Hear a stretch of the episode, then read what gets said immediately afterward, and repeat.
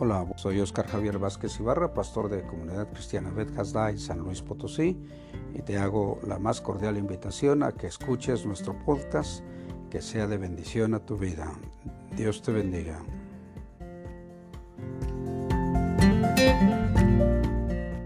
Dejamos a Elías la semana pasada con una victoria muy especial, con una carrera de 45 kilómetros y que corrió delante de un caballo y le ganó al caballo y que estaba muy contento porque todo estaba muy feliz, pero cuando llegó el rey Acab con su mujer Jezabel y que le dijo, pues mira, te voy a dar el reporte de las cosas que sucedieron en este día, Elías mató a todos tus profetas, los pasó a cuchillo y les quitó la vida y entonces Jezabel se enojó enormemente y entonces dijo, bueno, le mandó una información a Elías, mira, si mañana a esta hora tú no estás como están todos mis profetas en este día, los dioses me añadan más mal todavía si yo no he acabado con tu vida. Y entonces Elías recibe ese mensaje y hace algo que es, eh, que es muy difícil de creer de alguien que acaba de vivir. Fíjate por qué el, eh, el libro de Santiago dice que Elías era un hombre con semejantes pasiones a las nuestras. Aquí lo vamos a mirar. ¿Por qué? Porque Elías cuando oye que lo van a matar, ¿qué hace? Se echa a correr, huye, pone, tierra de por medio. Y no este, y no solo eso, él eh, él cruza de norte a sur todo el territorio de Israel junto con su criado. Se va de, hasta de una punta hasta la otra. Se va desde ahí de donde estaba, de Jezreel hasta, hasta Berseba, que era el sur de, del territorio del el pueblo de Israel, y se va hasta allá, huye. Son muchos kilómetros, muchos kilómetros de por medio pone, y él se va. Y entonces cuando él llega a ese lugar le dice a su criado, hasta aquí estás conmigo, ya no más tiempo vas a estar conmigo. Y entonces aquí quédate, yo tengo otras cosas por vivir. Y camina un día, todo un día camina, una jornada más. Entonces él, él, este, él, la jornada de que, caminaban los israelitas era de alrededor de 16 kilómetros como máximo en un día. Y él camina, pero camina en el desierto. Y entonces cuando llega a, un lugar, encuentra un árbol y se sienta debajo de ese árbol. Y cuando él está debajo de ese árbol, él empieza a, a quejarse con Dios terriblemente. De tal forma se queja que le dijo, este, por favor, quítame la vida. Fíjate lo que le dice este hombre. ¿Cuántas veces cuando te va mal tú ya no quieres vivir? Este hombre era igual que tú y yo. Pero está escrito en la Biblia su historia. Algo tú algo tenía que tú y yo necesitamos aprender de él. Y entonces él está sentado debajo del enebro deseando morirse y le dice a Jehová, ya basta, quítame la vida, pues no soy mejor que mis padres, ya, termina conmigo. Y está tan enojado que se duerme. Dice la Biblia, en una traducción dice, se acostó, en otras como en esta que normalmente leemos, la 60 dice, se echó. Se acostó, se perdió y entonces está, está dormido, está descansando y de repente llega un ángel y lo toca, lo despierta y le dice, levántate, come y bebe agua. Y él, ¿cómo? Si estoy en el desierto, ¿cómo? Y voltea y a un lado en su cabecera estaba un pan recién horneado y una vasija con agua. Y se lo come y luego se vuelve a dormir. Pasa el tiempo y otra vez el ángel lo toca. Oye, despierta. y le dice, vuelve a comer. ¿Por qué? Porque tienes algo muy importante que hacer, porque vas a hacer un, un viaje muy largo, un viaje que te va a fortalecer para el viaje, eh, una, perdón, una comida que te va a fortalecer para el viaje que tú vas a hacer en este día. Y entonces se levanta, vuelve a comer y está listo. Y empieza a caminar hacia Oreb. Él camina por el desierto sin comer ni beber agua 40 días y 40 noches. Y va hacia un lugar en el que el pueblo de Israel tenía el concepto de que ahí lo llamaban el monte de Dios, Aureb, Oción, y les decía, ahí voy a ir. ¿Por qué iba a ir ahí? Porque él iba a buscar qué tenía Dios para él. Él estaba huyendo, fíjate, ¿tú crees que Dios no hubiera podido librarle de la reina? Sí, pero él en lugar de buscar de Dios, se echa a correr. Tú y yo muchas ocasiones, cuando tenemos un problema, en lugar de enfrentarlo pidiendo a Dios su ayuda, corremos para ayuda de todas partes, de todos los lugares. Y él se echó a correr, es más, hasta le dijo, ya no quiero vivir. Se va, esos 40 días y 40 noches, dice que es una distancia de donde él recibió esa comida a donde él llegó al monte Oreb de 350 kilómetros o poco más. O sea, de cuando él le dijeron, mañana a esta hora te vas a morir, vas a estar igual que esos, casi 500 kilómetros de, de por medio puso. No se subió a un camión, no se subió a un avión o a un ferrocarril, no, él caminando. Ahora, fíjate qué tremendo, es que camina los 40 días. Esa distancia de más de 350 kilómetros es es algo tremendo. Cuando yo estaba viendo esto dije, ay, ¿qué, ¿cómo pudo él caminar tanto tiempo? Él hacía jornadas, me puse a hacer cuentas, dije, él hacía jornadas entre 9 y 10 kilómetros y descansaba. Cada día recorría entre 9 y 10 kilómetros. A veces menos, a veces un poquito más, pero los 40 días llegaron alrededor de 400 kilómetros. Y cuando él está, cuando él llega a ese monte, una cueva lo está esperando. Llegó. ¿Cómo se sentiría después de caminar 40 días y 40 noches? No comía, no había comida, no tenía agua.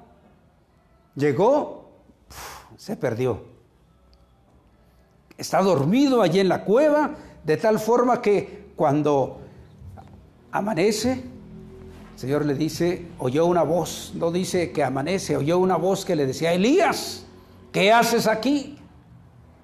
¿Qué haces aquí, Elías, en esta cueva? Y él le dice, ay Señor, él sabe que es Dios el que le está hablando porque le dice, ay Señor, He sentido un vivo celo por Jehová, Dios de los ejércitos, porque los hijos de Israel han derribado tus altares, se han olvidado de ti, se han ido tras los Baales y solo yo he quedado, solo yo he quedado con vida para hablar de ti. Pero sabes, buscan quitarme la vida, me están buscando, ya pusieron precio por mi cabeza, ya habían colocado allí todos los letreros se requería la cabeza de Elías. Y entonces le dijo el Señor, mira, sal, aquí a la, a la entrada de la cueva. Y cuando sale a la entrada de la cueva, suceden cuatro cosas. La primera es que un viento poderoso estaba cruzando, estaba soplando un viento poderoso, dice que las piedras se desgajaban de los cerros, se rompían las piedras del poder del viento, pero ahí no estaba Dios. Después sucede otra cosa, un terremoto tremendo pero tampoco Dios estaba ahí. Ahora fíjate, un terremoto tan fuerte, no se le vino abajo la cueva. Estaba bien, todo bien. Y luego el tercero, un fuego, pero abrasador, tremendo el fuego, pero Dios tampoco estaba ahí. Y el último, la última situación que sucede es que se oye un silbo apacible algo suave está pasando enfrente de la cueva. Y entonces Elías hace algo, agarra su manto y se cubre, porque él sintió la presencia de Dios en ese silbo. Y el concepto que el pueblo de Israel tenía era de que si alguien veía a Dios, se iba a morir. Y entonces Elías, en cuanto siente que Dios está ahí, se cubre. No se quiere morir. Pues no que se quería morir hace un rato ya quítame la vida, no valgo nada. Y ahora que está enfrente, se cubre. Se parece a nosotros, ¿eh? ¿Cuántas veces has hecho eso tú? ¿Cuántas veces lo hemos hecho? Y ya que es la de adeveras, ay Señor, no me quiero morir. Y entonces le vuelve a decir la voz, ¿qué haces aquí, Elías? ¿Qué haces aquí, Señor? Oh, he sentido un vivo celo por Jehová, Dios de los ejércitos porque los hijos de Israel han dejado tu pacto, han derribado tus altares y han matado a filo de espada a todos tus profetas. Solo quedo yo, pero me quieren matar. Y entonces el Señor le dijo algo maravilloso. ¿Sabes qué, Elías? Regrésate por donde veniste. Pero ya no le dio de comer, ya no dice que le dio de comer. Cuando lo llevó a ese lugar, sí le dio de comer, pero ahorita ya no le dice, ¿de qué vivió Elías? ¿Quién sabe? Eso siempre he pensado, ¿qué, qué, si era el desierto, ¿cómo lo, de regreso vete? Regrésate por tu camino, le dice. Pero ya no le da de comer, pero le da tres encomiendas. Eso quiere decir que en esas encomiendas iba a tener comida. ¿Por qué? Porque la primera le dijo, vuélvete por el desierto y llega a Damasco y allí ungirás a Asael por rey de Siria. Y también allí vas a, a Jehú, hijo de Nimsi, lo vas a ungir por rey en Israel, en lugar de Acab. Y también vas a ungir al que va a ser tu sucesor como profeta, al que va a seguir después de ti como profeta en Israel, a Eliseo. Lo vas a ungir. Y entonces y, va a pasar, ellos tres tienen una encomienda. El que no acabe con los enemigos de mi pueblo, él va a acabar con muchos. Y el que no acabe con ellos, con los que restan, los va a acabar Jehú. Y el que Jehú no los ejecute, los va a ejecutar Eliseo. Y se va. Se va en su camino.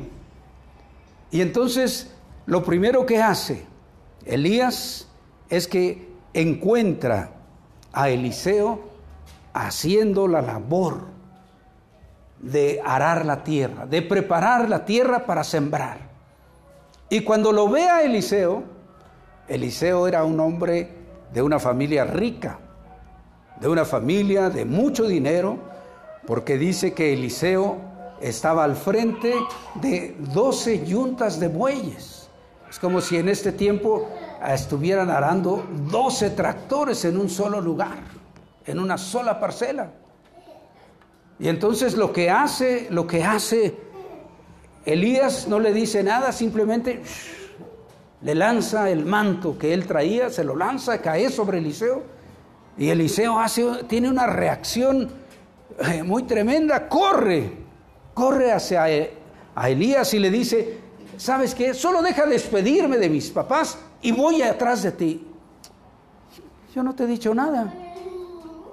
No necesitaba decirle. La presencia de Dios había hecho eso. Y entonces va, se despide de sus papás, Eliseo, y regresa ahí donde estaba con la yunta y hace algo maravilloso. Mata a los bueyes y hace una carne asada para despedirse del trabajo común y todos a comer. Y sigue a Elías para servirle como criado. ¿Qué es la enseñanza de este día? Vamos a recordar rápidamente la historia. Elías está en Jezreel después de la victoria de haber matado a esos profetas y haber eh, clamado a Dios y que descendió fuego del cielo y que consumió el holocausto y que todos se habían tornado a Dios y empezaron a decir, Jehová es el Dios, Jehová es el Dios, a Él vamos a servirlo.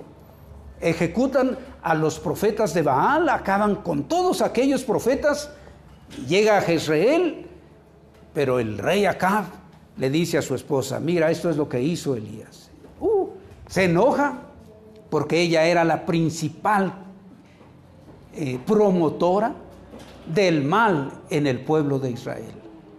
Quería que sirvieran solo a dioses de este, pues de la capacidad del ser humano, que inventaban, que hacían, no servían al Dios verdadero. Y entonces ella dijo, los dioses me hagan así como tú le has hecho a mis profetas, mañana tú vas a estar sin cabeza, como ellos. Y aún me añadan si no te dejo así. Y Elías se echa a correr. ¿Qué haces tú? ¿Qué, ¿Qué hacemos nosotros cuando llegan los problemas? Pues normalmente buscamos la salida fácil, escabullirnos, poner tierra de por medio.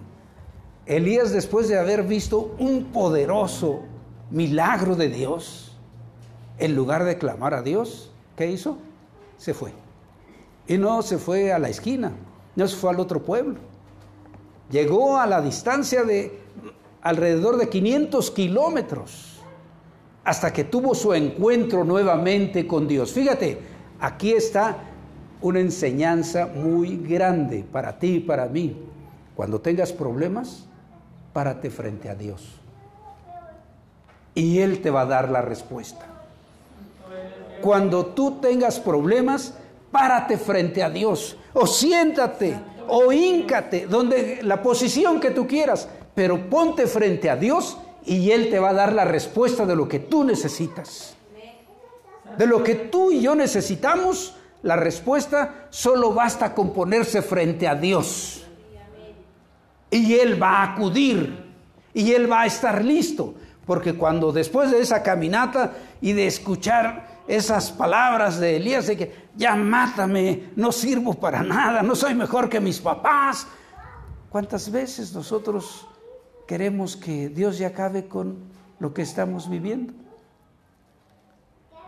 Por algo dice Santiago que Elías era un hombre con semejantes pasiones a las nuestras.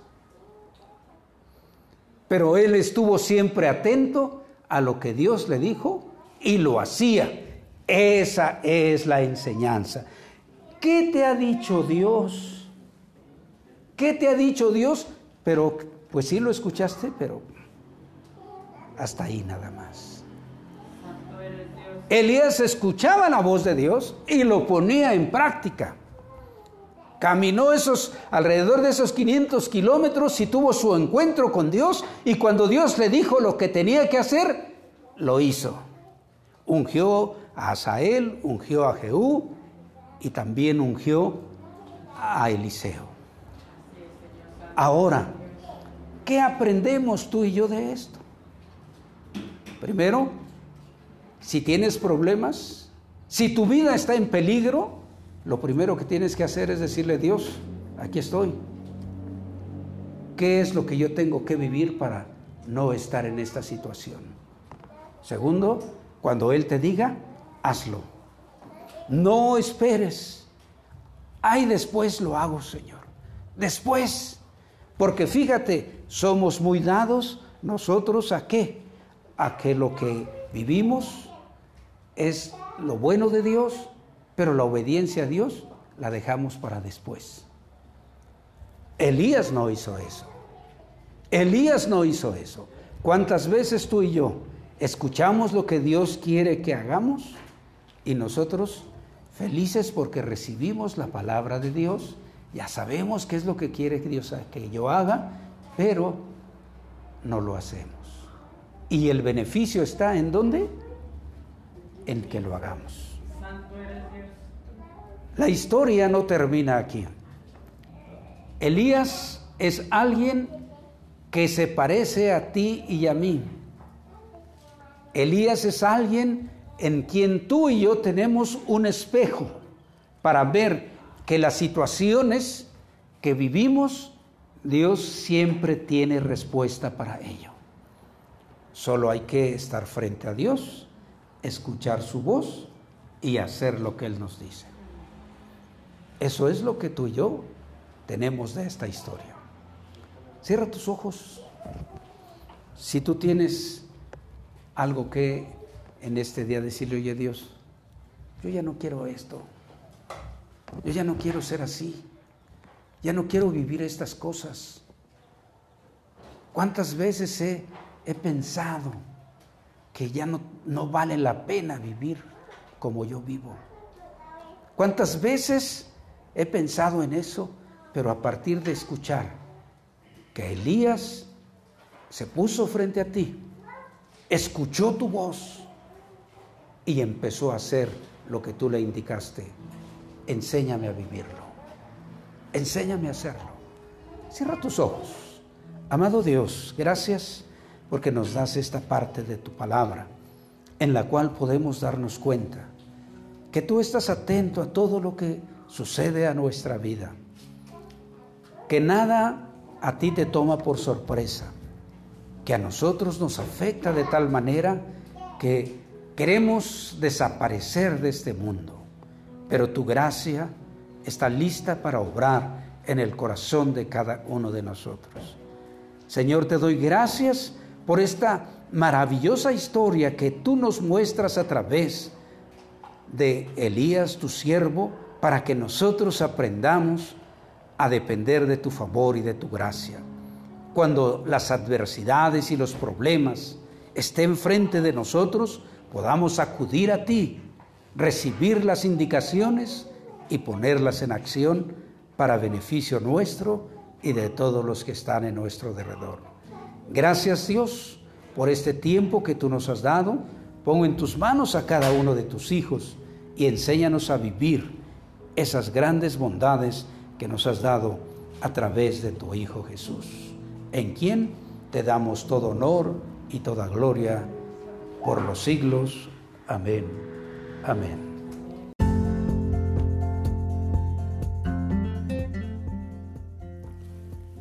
Agradecemos a Dios tu atención por escuchar este podcast.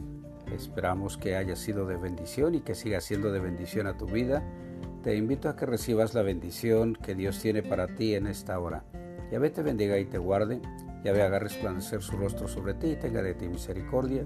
Yahvé alce sobre ti su rostro y ponga en ti paz. Dios te bendiga y hasta la próxima.